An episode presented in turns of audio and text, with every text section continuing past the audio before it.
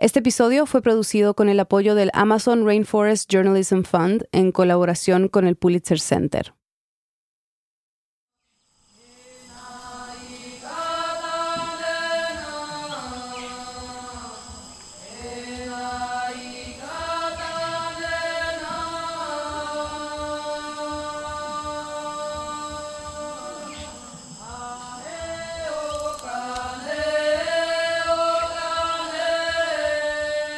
Es un viernes de finales de julio, cerca de las 2 de la tarde. En la aldea sagrada de los Yaguanaguá, un pueblo nativo de la Amazonía brasileña, unas 20 mujeres se han reunido a ensayar cantos para una ceremonia que tendrá lugar en unos días. Están sentadas en círculo debajo de una cabaña enorme, sin paredes, que hace rebotar sus voces en el techo y las multiplica, las proyecta.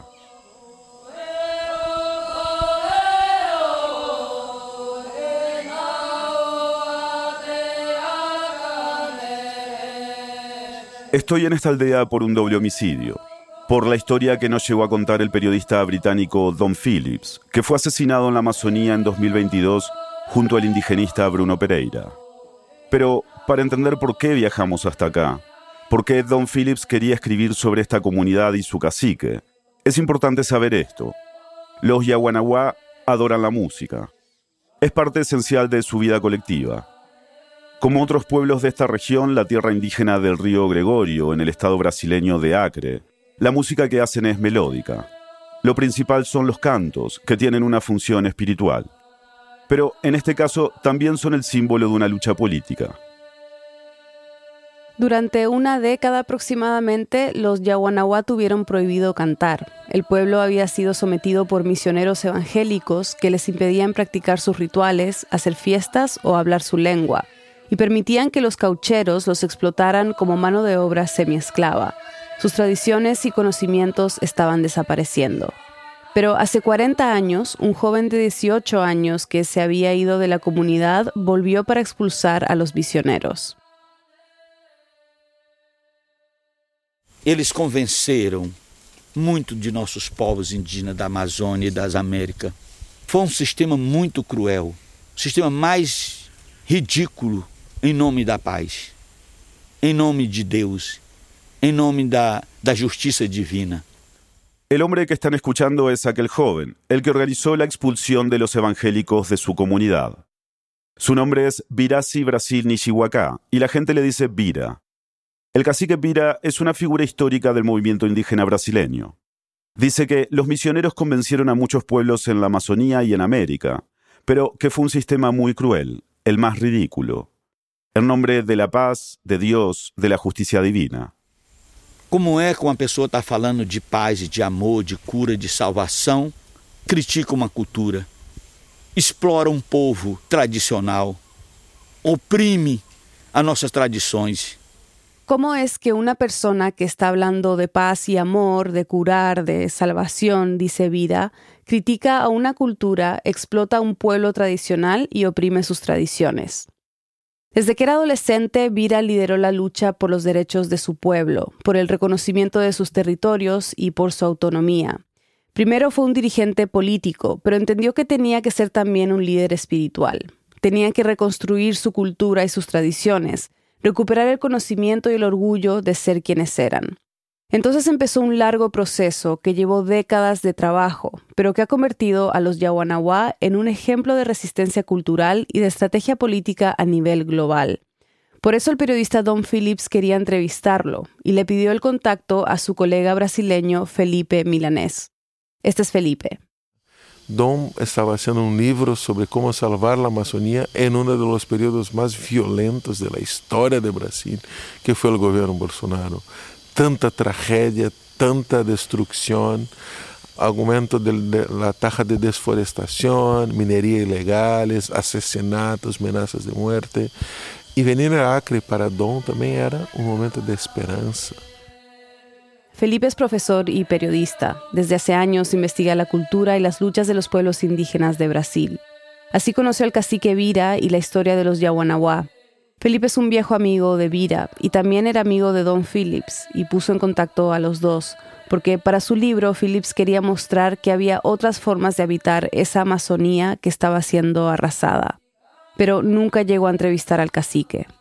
Y su última viaje iba a ser acá, donde estamos, en la aldea sagrada de los Yahanawá, y Vida estaba esperando él cuando sube de la tragedia. Por eso estamos acá, un año después de la muerte de Don Phillips y Bruno Pereira, junto al cacique Vira, escuchando a un grupo de mujeres que ensayan los cantos para una ceremonia, mientras algunos habitantes se van acercando como hipnotizados. Los rituales y la música por la que hoy son conocidos los Yaguanaguá son parte de la historia que quería contar Don Phillips y que vamos a tratar de contar con Felipe en este episodio. Porque la estrategia de resistencia de la comunidad también tiene que ver con esto, con haber logrado recuperar, junto con su cultura, la posibilidad cotidiana de la belleza.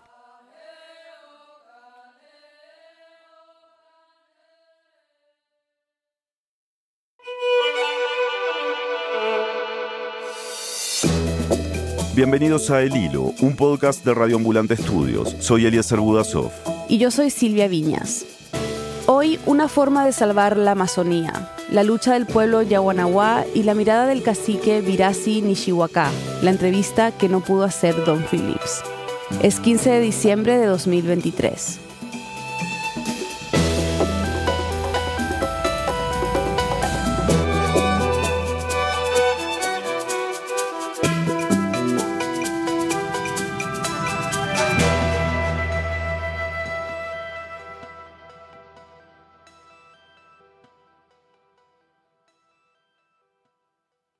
El periodista Don Phillips y el indigenista Bruno Araujo Pereira fueron asesinados en junio de 2022, durante los últimos meses del gobierno de Jair Bolsonaro. Fue en el valle de Yavari, uno de los territorios indígenas más extensos de Brasil, cerca de la frontera con Perú. La Policía Federal de Brasil confirma que los restos encontrados en la Amazonía brasileña pertenecían al periodista británico Tom Phillips. Fueron asesinados violentamente por conexiones criminales que el Estado brasileño, bajo el gobierno de Bolsonaro, no combatió. Un pescador furtivo detenido por la policía confesó el crimen y señaló el lugar donde estaban los cuerpos. Justicia sería la continuidad del trabajo de Bruno. De la vida de Bruno, de la vida de Don Phillips que estaban en el bosque junto a nuestros territorios para la defensa y protección de nuestras vidas. Como contamos antes, Phillips estaba haciendo un libro sobre el futuro de la Amazonía, amenazada por una violencia y una voracidad de intereses que no eran nuevos, pero que habían sido cebados y liberados por el gobierno de Bolsonaro. Bolsonaro tenía como inspiración de su gobierno el gobierno Medici de la dictadura militar, que fue el gobierno que empezó la invasión y la destrucción de Amazonía en 1970. Bolsonaro ha promocionado la explotación total e ilegal de las fronteras económicas de la Amazonía. Apoyó al crimen de la deforestación, al crimen de la minería. Felipe había conocido a Don Phillips justamente por la preocupación que ambos compartían sobre lo que pasaba con la selva tropical más grande del mundo y sus habitantes. Yo conocí a Don por su trabajo en Amazonía. Empecé a leer los trabajos de Don y nos aproximamos por redes sociales, intercambios de información y luego empezamos a charlar. Inicialmente yo como fuente de Don Phillips había llegado a Brasil en 2007 como periodista cultural dedicado a la música. Pero con el paso del tiempo la Amazonía se convirtió en su interés principal. Publicaba sobre eso en medios como The Guardian y el New York Times.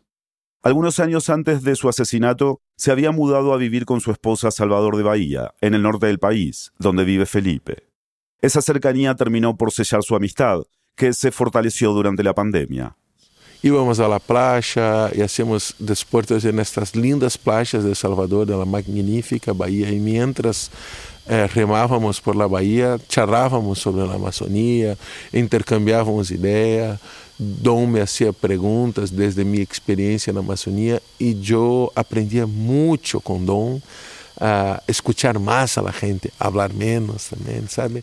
Felipe cuenta que además aprendió a ver su país a través de los ojos de Phillips, alguien que venía de una clase obrera de las afueras de Liverpool, que conocía la historia colonial de su país y los horrores de la monarquía y pensaba en un mundo más igualitario. A los dos les interesaban las experiencias de resistencia de los pueblos indígenas, Felipe conocía ese mundo desde hacía casi 15 años, cuando empezó a trabajar como periodista para la FUNAI, la Fundación Nacional del Indio de Brasil. Yo aprendí como servidor del Estado de Brasil, uh, haciendo un trabajo en defensa de los pueblos indígenas. ¿no? Y ahí cuando trabajé en la FUNAI, yo conocí a, los grandes líderes indígenas en Brasil. Descubrí un país mucho más diverso, mucho más encantador que el país que existía para mí antes de trabajar en la FUNAI. En la FUNAI, Felipe aprendió de los indigenistas más veteranos de Brasil, los sertanistas, que protegían los derechos de los pueblos indígenas. Uno de ellos, que había trabajado con tribus aisladas y con comunidades en el estado de Acre, le presentó al cacique Vira, que en ese momento estaba peleando para que ampliaran los límites del territorio de los Yaguanaguá. Fue una amistad muy rápida. Por mi admiración, por la simpatía de Vira, que es una persona que es muy abierta y sabe reconocer potenciales aliados siempre. Y de mi parte, una admiración, un encantamiento que yo tengo con esta generación que hizo una revolución en Brasil, en los movimientos indígenas, en los 80. En los 80, Vira había logrado el primer reconocimiento de tierras indígenas en el estado de Acre, cuando el país todavía estaba en dictadura. Ese fue el punto de partida para que pudieran expulsar de sus territorios a los caucheros y a los misioneros. Felipe me contó una frase que siempre le decía el indigenista que le presentó por primera vez al cacique Vira, el que le habló de las luchas de los Yaguanaguá y otros pueblos en el estado de Acre. Los peores tipos que hay son los mineros, los madereros y los misioneros. Pero de todos, los peores son los misioneros. Porque hasta el fin van a intentar invadir a los territorios indígenas y destruir por adentro el territorio indígena. Felipe me explicó que los misioneros habían llegado con la excusa de hacer un trabajo humanitario, supuestamente para velar por la salud y la educación de las comunidades, pero que en realidad solo les interesaba traducir la Biblia y convertir a los indígenas para explotarlos los manipulaban a cambio de darles remedios. Y había misioneros que estaban aliados a una empresa que se llama Paranacre, que esclavizaba a los Yaguanaguá. La compañía había comprado una zona de plantaciones de caucho para extraer madera y explotar la tierra para la ganadería. Y Vira lideró la lucha para expulsarlos del territorio y recuperar sus tierras. Vira fue compañero de luchas de Chico Méndez, el activista ambiental asesinado por rancheros que se convirtió en un símbolo mundial y de Marina Silva, la actual ministra de Medio Ambiente de Brasil. Ambos también eran del estado de Acre. El cacique fue parte del grupo que en los 80 creó la Alianza de los Pueblos de la Floresta, que reunió a comunidades indígenas y ribereñas de la Amazonía con caucheros. Llegó a ser candidato a diputado, pero cuando Felipe lo conoció, Vira estaba en medio de un proceso de reconstrucción de su cultura y sus tradiciones. Los Yaguanahuá ya tenía ya eran reconocidos por su gran creatividad, por estar haciendo cosas nuevas, recibir gente muy conocida en el mundo, actores, uh, ambientalistas. El actor Joaquín Phoenix, por ejemplo, los visitó a comienzos de los 2000 para grabar un documental. Este mes, Leonardo DiCaprio estuvo con Vira en un evento. El actor está apoyando un proyecto de arte digital en el que están participando los Yaguanaguá, que han tejido redes en todo el mundo. Entre otras cosas, hace años hicieron un acuerdo con la empresa de cosméticos Aveda de Estados Unidos, a la que proveen de achiote o urucum, un pigmento que ellos usan para pintarse el cuerpo. Un pueblo muy creativo, con muchas ideas, de mucha autonomía y que estaba manejando la defensa del territorio, la defensa de la cultura, con, con artes, músicas, festivales y con mucha fuerza espiritual. En el año 2000 crearon el festival anual Mariri Yaguanaguá, que busca preservar la cultura y las tradiciones del pueblo. Reúne a 17 aldeas y dura alrededor de una semana. Hay cantos, bailes, ceremonias, juegos y es uno de los pocos festivales indígenas que está abierto a un número limitado de turistas. Felipe fue por primera vez a visitar a los Yaguanaguá en 2007, invitado por Vira y cautivado por su estrategia de liderazgo, que había comprendido que la dimensión espiritual de su pueblo era una herramienta política poderosa. Fue un momento de conocer las historias por la primera vez desde sus propias palabras de la violencia de la dictadura militar en Brasil, en Acre, y también fue cuando yo escuché desde Vira su testimonio sobre la violencia cultural de los misioneros, sobre el etnocidio, sobre el racismo y sobre cómo un líder e tomou consciência dessa forma de opressão e tentou mobilizar a seu povo e desde essa sua insurgência buscar liberdade e autonomia. Los años siguientes Felipe volvió a ir a las tierras de Vira, aprendió de su historia y de los chamanes más antiguos del pueblo y trabajó con el cacique para plasmar parte de su experiencia en un texto. No es extraño entonces que Felipe hablara del cacique Vira y de los Yawanawá con su amigo Don Phillips, que estaba documentando historias de resistencia y esperanza en la Amazonía frente a las políticas de Bolsonaro. Un gobierno inspirado en la dictadura que alentaba la explotación indiscriminada de la selva y compartía la mirada racista de los misioneros evangélicos sobre la cultura indígena. Para entonces, cuando hablaban de sus experiencias y hacían deporte juntos en las playas de Bahía, Felipe ya estaba dedicado casi por completo al trabajo académico y docente. A finales de 2021, mientras hacía una estadía para un postdoctorado en Nueva York, recibió un mensaje de Phillips que le pedía si le podía pasar el teléfono de Vira. En este momento yo ya no era como una fuente de don, pero como un compañero de intercambiar ideas. Y yo hice el contacto con Vira, yo hablé con Vira y pasé los contactos de Vira a Don. Y Don empezó a chamar a Bira, intercambiar mensajes com ele também, para organizar uh, su missão em Acre, de visitar a los Achaninca e a los Yawanawá, como dois pueblos que hoje são exemplo de defesa del, del território e da cultura.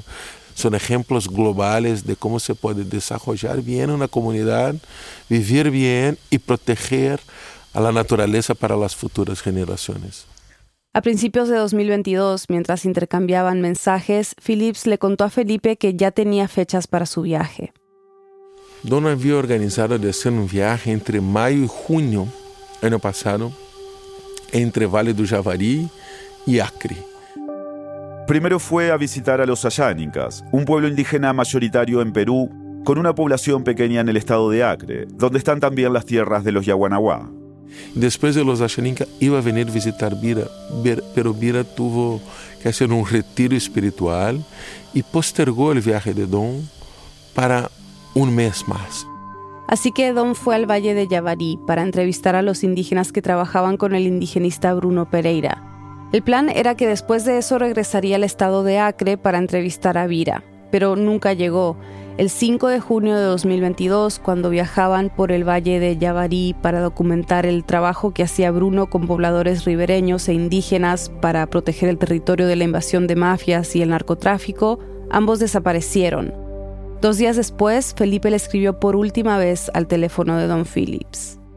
Desafortunadamente, el último mensaje que yo le envío, algo como una esperanza que intentaba mantener en el corazón, 7 de junio de 2022. Torcendo para estar tudo bem contigo, Dom. Muito. Es decir, haciendo fuerzas para que esté todo bien contigo. El mensaje nunca fue recibido. Mientras seguían desaparecidos, el presidente Jair Bolsonaro dijo que el periodista británico era mal visto en la región porque hacía muchos reportajes contra los mineros ilegales y la cuestión ambiental. Ese inglés ele era mal visto na região, porque ele fazia muita matéria contra garimpeiro, a questão ambiental, então aquela região lá que también dijo que se habían ido a meter solos en un área inhóspita sin seguridad. En realidad, Bruno Pereira conocía muy bien la zona. Había sido coordinador de los pueblos indígenas en aislamiento voluntario en la FUNAI, desde donde trabajó para expulsar a los mineros ilegales. El gobierno de Bolsonaro lo sacó de su cargo. En su lugar, irónicamente, nombraron a un pastor que había trabajado como misionero evangelista en la Amazonía. Diez días después de la desaparición de los dos hombres, un pescador detenido por la policía confesó que había participado del asesinato y llevó a los investigadores a donde habían enterrado los restos. Después de la pausa, la entrevista que no pudo hacer Don Phillips. Ya volvemos.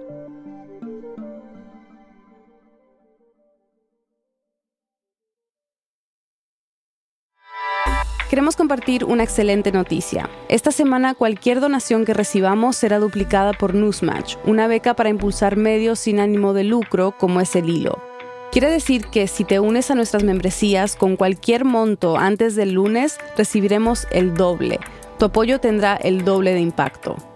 Hay distintas maneras de apoyar a El Hilo. Escuchando y recomendándolo a tus amigos funciona. Pero este año, dados los retos financieros que enfrenta el periodismo y particularmente nuestros podcasts, hemos venido con urgencia a pedirles que, si pueden, hagan una donación.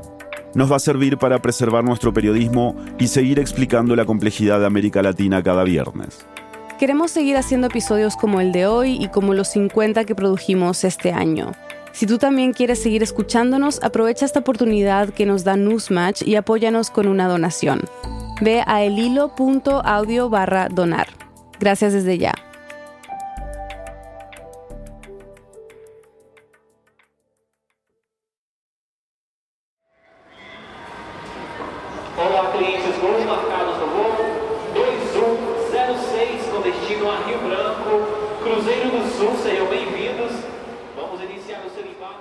Estoy en el aeropuerto de Brasilia, donde quedamos en encontrarnos con Felipe para tomar el único vuelo diario que hay hacia la ciudad de Cruzeiro do Sul, en el estado de Acre.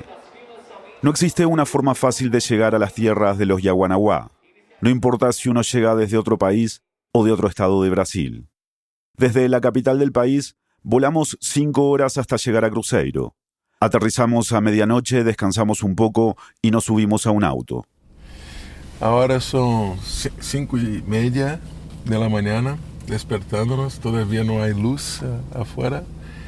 Estamos tomando la carretera hasta el puerto eh, que está, que se llama São Vicente, que está do- donde la carretera cruza el río Gregorio.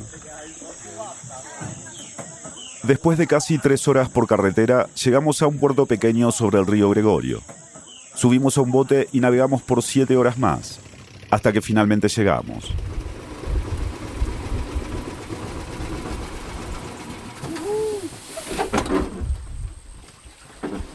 Boa, meu caro! Acabamos de chegar à aldeia sagrada de Los Yawanawá, três, três e meia da tarde. Que lindo, que lindo. Los Yaguanaguá no son una tribu numerosa. Tienen una población de alrededor de 1.200 habitantes, casi todos distribuidos en comunidades en los márgenes del río Gregorio. La aldea sagrada donde estamos nosotros es pequeña pero es el lugar donde suelen recibir a los visitantes. Una verdadera aldea global, dice el cacique Vira, que vive aquí con parte de su familia, después de darnos la bienvenida y abrazar a Felipe.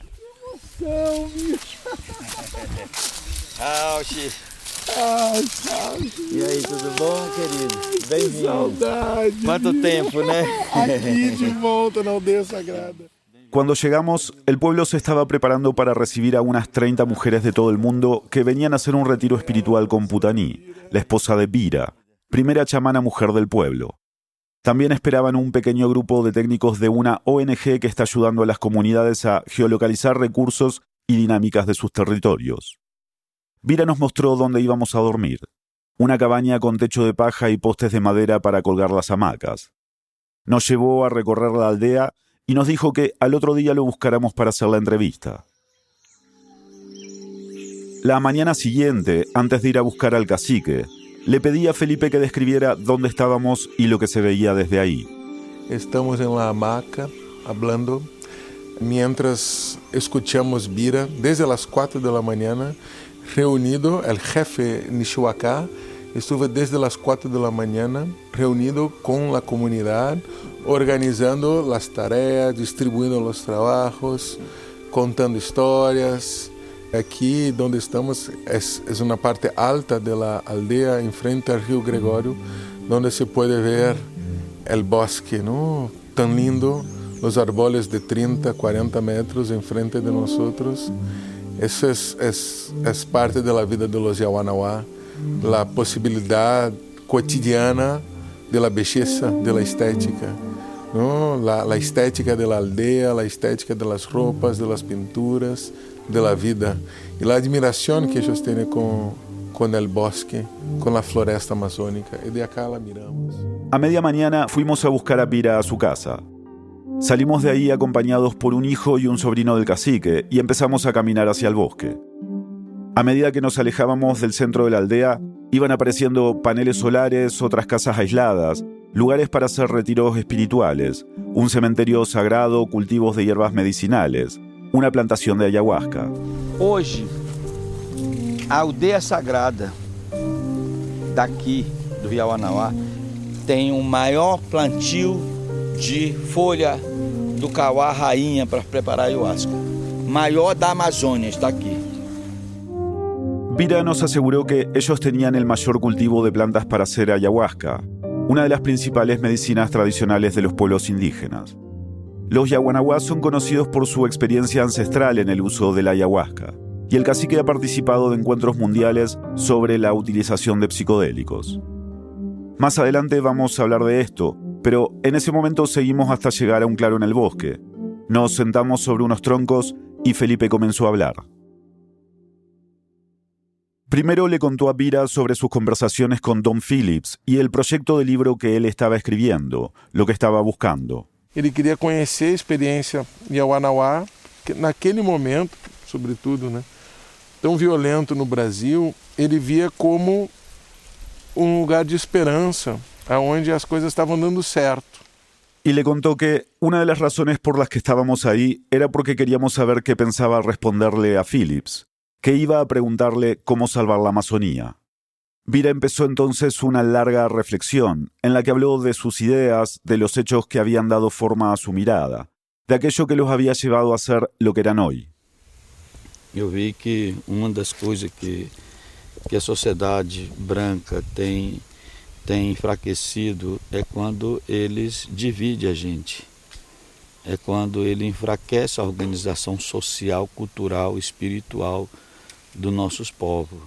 Vira dijo que él había visto que la sociedad blanca los había debilitado cuando los dividía, cuando socavaba la organización de sus pueblos, y que por eso él siempre se preocupó de fortalecer su casa, de que estuvieran unidos internamente para que pudieran enfrentar colectivamente los desafíos.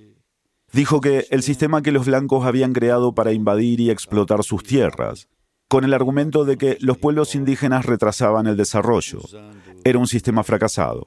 A economia não trouxe um bem social para a humanidade.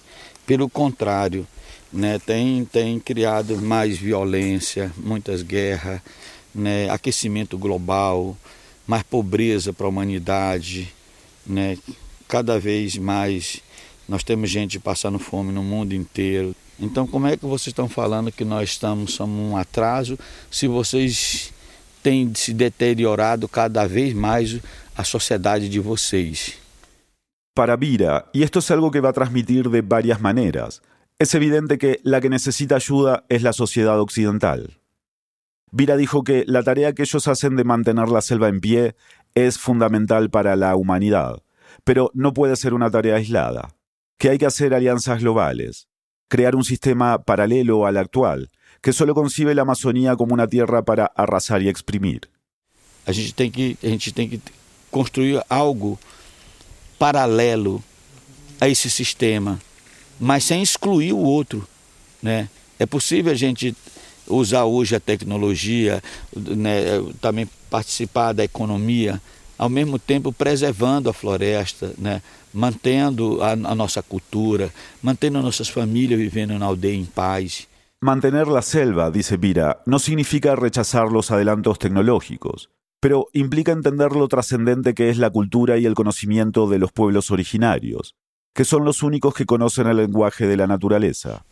Os, nós, povos indígenas, nós, povos originários, somos o único povo do planeta que sabemos falar essa linguagem da natureza.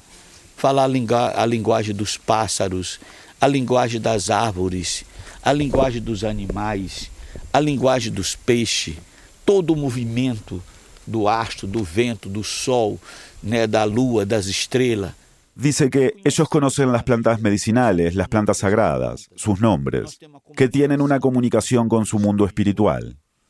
A gente pode traduzir isso para a humanidade. Mas como nós vamos fazer isso se nós somos excluídos do sistema? No es posible traducir el conocimiento que ellos tienen sobre la naturaleza, explica Vira. si son excluidos del sistema. Felipe le preguntó a Vira por Bolsonaro, por la línea que podía unir lo que había pasado con la Amazonía durante su gobierno y la lucha de los Yaguanaguá para liberarse de los misioneros y de la explotación de sus tierras. Em toda minha vida, o que recentemente ouvi, a invasão da terra Yanomami pelos garimpeiros. Mais de 70 mil garimpeiros, helicóptero, avião, entrando, explorando, abusando das crianças, assassinando crianças, homens e mulheres no nosso território. Vira le dijo que nunca había visto una invasión como la que había sufrido la tierra de los Yanomami por parte de los garimpeiros, los mineros ilegales, durante el gobierno de Bolsonaro. Los Yanomami son un pueblo indígena numeroso que vive en el norte de la región amazónica, en la frontera entre Brasil y Venezuela. Vira dijo que la invasión que sufrieron había sido fomentada por el gobierno. Dijo que esa misma violencia que los pueblos de la selva enfrentaban era la que había matado a Dom y a Bruno, pero que su trabajo no iba a morir con ellos, que ellos fortalecieron más a la gente. Eu lamento muito a história do Bruno e do Dom, mas eles fortaleceram mais a gente. O Bruno vai continuar vivo na alma de muitas lideranças espirituais. A missão do Dom no mundo, em especial na Amazônia, ela se fortaleceu. Eles se tornaram inspiração. Por eso, él estaba creando una nueva generación de liderazgos indígenas que se inspiren en esa lucha, dijo Vira, y buscando alianzas alrededor del mundo, para que no vuelva a ser una batalla aislada, solitaria. Eu estou preparando uma nova geração de novas lideranças indígenas que se inspiram nessa luta e buscando aliança em volta do mundo, para que nós não seja mais isolados sozinhos. Para que outros jornalistas, outros indigenistas do Brasil e do mundo não seja tragicamente assassinado, como aconteceu com o Bruno e com o Dom Felipe. Para que otros periodistas e indigenistas no sean trágicamente asesinados, dice Pira. Al contrario, para que sean respetados y reconocidos por los gobiernos del mundo. Porque essas pessoas estão lutando pelo bem comum da humanidade. Não é só da floresta, não é só dos índios. De nuevo, acostumbrado tal vez a que las cosas más obvias resulten opacas lejos de la selva, Vira vuelve a esta idea, que aparece detrás de su estrategia política, de sus proyectos, de sus alianzas. El mundo tiene que entender que las personas que están luchando por el ambiente no lo hacen para el bosque o para los indígenas. Lo que están defendiendo, dice, es un bien común. Eu sou feliz de ser filho da Amazônia. Aqui é tudo para nós. Amamos esse lugar. Aqui está meu Deus. O meu Criador está aqui. Nesse vento que sopra, nessa floresta que está em pé, nesse rio limpo que corre. Nós temos que proteger que as futuras gerações da humanidade possam também ter o privilégio de ver isso aqui.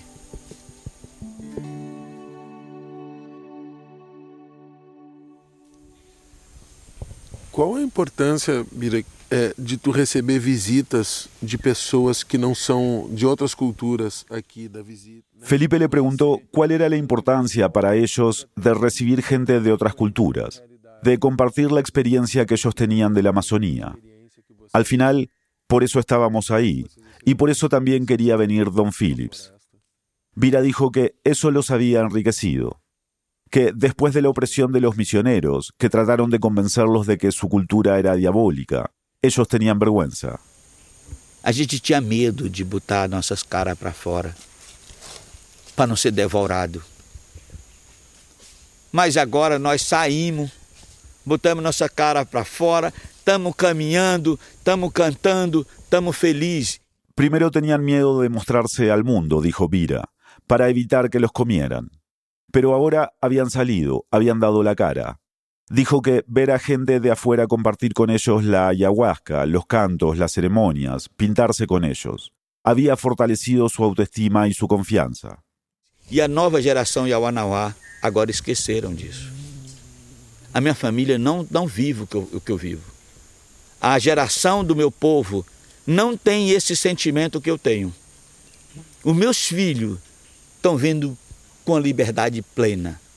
ahora han convertido su identidad en motivo de orgullo. Las nuevas generaciones ya no sienten esa vergüenza por su cultura, por ser quienes eran. Pero ahora tenía otro problema, nos contó Pira. Los jóvenes Yaguanaguá ya no quieren ir a estudiar afuera. Ellos tienen varias personas formadas en la universidad, explicó. Médicos, cirujanos dentales, ingenieros forestales, biólogos, matemáticos. Nós temos várias categorias, mas ninguém quer exercer essa função mais. Porque a nossa cultura é tão importante de ser um acadêmico agora. Vira dice que los jóvenes ya no quieren seguir ejerciendo, porque la cultura se ha vuelto tan importante para ellos como la academia.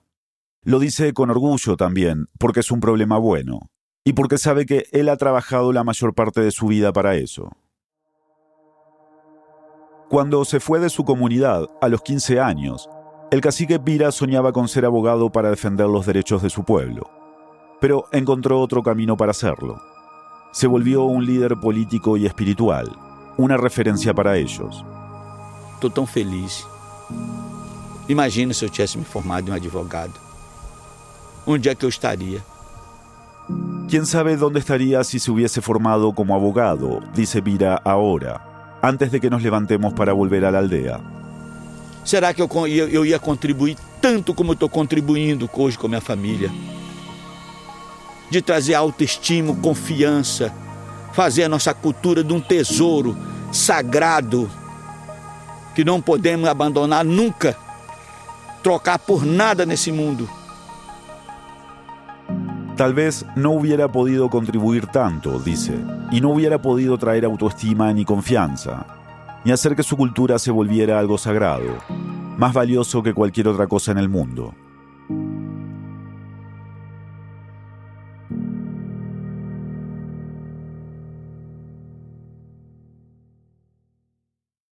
Después de la primera entrevista, nos quedamos en la aldea y seguimos hablando con Vira los días siguientes. Fuimos varias veces a su casa, que siempre estaba llena de gente, de niños, de familia. Comimos cocodrilo y paca, una especie de roedor gigante, que el cacique mismo había cazado la noche anterior, en una de las salidas que hacían para pescar y conseguir carne. Tudo bom, querida? Vocês já almoçaram? Sim. Vocês já comeram? Sim, sim. É, eu tô sabendo, porque a gente deixou um pouquinho de jacaré, um pouquinho de paca, é, para vocês comerem. En esas conversaciones, Vira recordó sus comienzos y el del movimiento indígena en Acre en los 80. Nos contó cómo los misioneros lo habían acusado de ser traficante y comunista. Habló del cambio climático y el último verano en Europa. Agora fui, tive na Inglaterra, um verão tão forte na Europa que nunca aconteceu isso. Realmente está acontecendo uma mudança climática muito grande em todo o mundo. Una tarde, después de comer, mientras uno de sus hijos ensayaba canciones en la habitación de al lado, nos contó que hacía poco había sido invitado a Denver, en Estados Unidos, al mayor encuentro de expertos internacionales en el uso de sustancias psicodélicas. Y dijo que le llamó la atención cuando encontró una tienda que vendía cápsulas de ayahuasca. Eu encontrei numa tenda que estavam comercializando cápsula de ayahuasca, microdose de ayahuasca, En su ponencia, nos contó Vira, él dijo que admiraba y respetaba los avances de la ciencia occidental, que los blancos habían hecho cosas buenas, pero no entendían lo que estaban haciendo mal, que Estados Unidos invertía millones en buscar remedios para el malestar de su gente, pero que no era tan sencillo como tomar una cápsula, que habían invadido países y destruido naciones, y ahora querían estar de fiesta, y eso no era posible. Agora, os países que vocês invadiram, que vocês destruíram nações, mataram muita gente, vocês querem estar em festa nos Estados Unidos? Vocês têm que pagar e vocês estão pagando por isso. E o problema não é psicológico. O problema é espiritual. E vocês esqueceram da espiritualidade. El problema es espiritual, les dijo Pira. Ustedes lo saben, pero se ignoran a ustedes mismos. Saben que la cura es espiritual, pero siguen haciendo un remedio, porque no son capaces de poner dentro de la ciencia a los pueblos originarios. Vocês sabem, vocês ignoram vocês mesmos. Vocês gastam dinheiro com vocês. O próprio desafio de vocês, vocês têm a consciência que essa cura é espiritual e vocês continuam fazendo um remédio. Porque vocês não são capazes de colocar dentro da ciência os povos originários, os povos indígenas são detector há milhares de anos.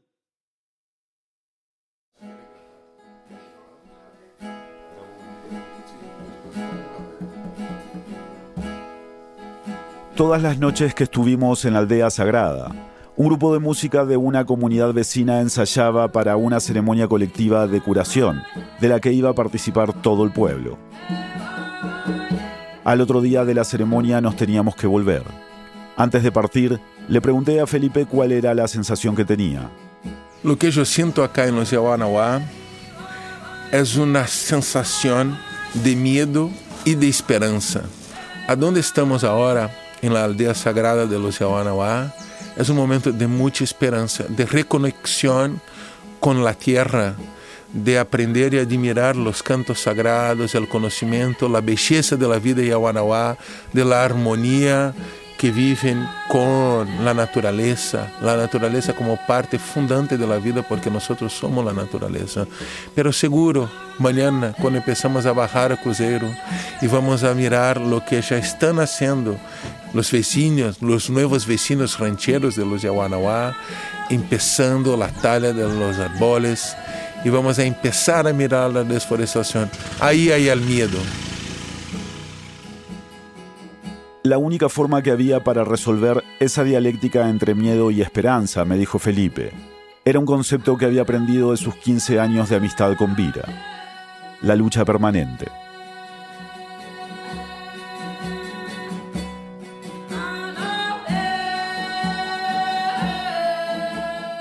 Este episodio fue reporteado y producido por Felipe Milanés y por mí. Lo editó Silvia. Bruno Celsa hizo la verificación de datos. La mezcla y el diseño de sonido son de Elías González, con música compuesta por él y por Remy Lozano. El resto del equipo de El Hilo incluye a Daniela Cruzat, Mariana Zúñiga, Nausica Palomeque, Analía Llorente, Samantha Proaño, Paola Leán, Juan David Naranjo Navarro, Elsa Liliana Ulloa, Natalia Ramírez y Desiree Yepes. Daniel Alarcón es nuestro director editorial. Carolina Guerrero es la CEO de Radio Ambulante Estudios. Nuestro tema musical lo compuso Pauchi Sasaki. El Hilo es un podcast de Radio Ambulante Estudios. Como te hemos contado durante este episodio, si valoras el periodismo independiente y riguroso sobre América Latina, hoy más que nunca te pedimos que te unas a nuestras membresías. Estamos en una situación crítica financieramente y tu apoyo nos permitirá seguir explicando a profundidad lo que ocurre en la región. Visita elhilo.audio barra donar y ayúdanos a que el hilo siga vivo cada semana. Muchas gracias. También puedes seguirnos en redes sociales, recomendar nuestros episodios y suscribirte al boletín de correo. Yo soy Eliezer Budasov. Gracias por escuchar.